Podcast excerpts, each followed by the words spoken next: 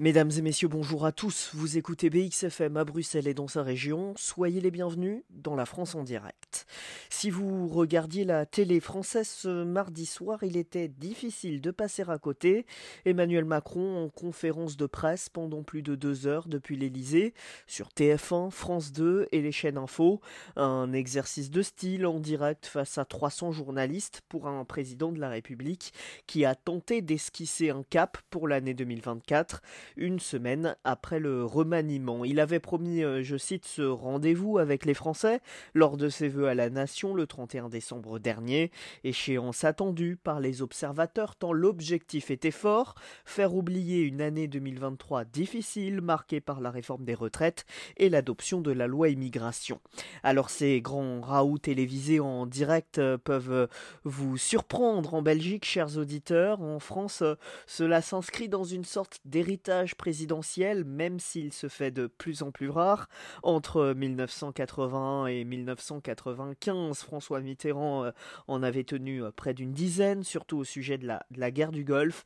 Jacques Chirac en avait donné quatre, et plus proche de nous, Nicolas Sarkozy s'était prêté euh, trois fois à l'exercice entre 2007 et 2012. Troisième fois aussi donc pour Emmanuel Macron, dont la dernière conférence de presse remonte à la sortie de crise des Gilets jaunes en 2012 2019 et ça dit des choses du choix de la formule au profit d'une interview plus classique afficher une parole du chef de l'État dans la maîtrise des dossiers sereine aussi face à des questions assez politiques, notamment lorsqu'un journaliste l'interroge sur la polémique autour de la nouvelle ministre de l'Éducation nationale, Amélie Oudéa Castera, qui conserve son portefeuille des sports.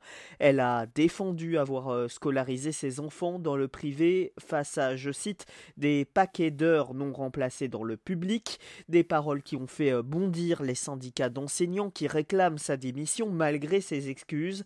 Amélie Oudéa Castera a eu un propos maladroit, pose le président de la République, avant de poursuivre Quand on blesse, on a raison de s'excuser. Manière aussi pour Emmanuel Macron de euh, enjamber l'incendie, caillou dans sa chaussure à peine quelques jours après la nomination du nouveau gouvernement. Par-delà cette euh, question qui fâche, il y a eu peu de véritables annonces programmatiques, à part le doublement de la franchise quand on achète une boîte de médicaments, ou l'expérimentation de l'uniforme à l'école, ce qu'on savait déjà.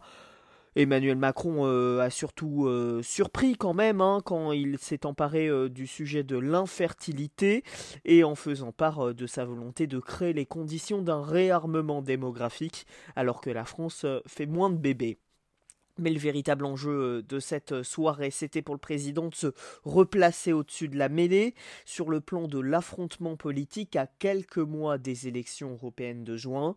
Stratégie assumée pour un chef de l'État qui pointe un adversaire, le Rassemblement national, qu'il a à dessein appelé par son ancien nom, Front national, à plusieurs reprises pour marquer les esprits. Le parti de la colère facile et de l'appauvrissement collectif a-t-il lancé un débat euh, Emmanuel Macron-Marine Le Pen qui nous rappelle bien évidemment quelque chose. La France en direct, c'est fini pour cette semaine à dans 7 jours, même lieu, même heure. D'ici là, euh, prenez soin de vous à l'écoute de nos programmes.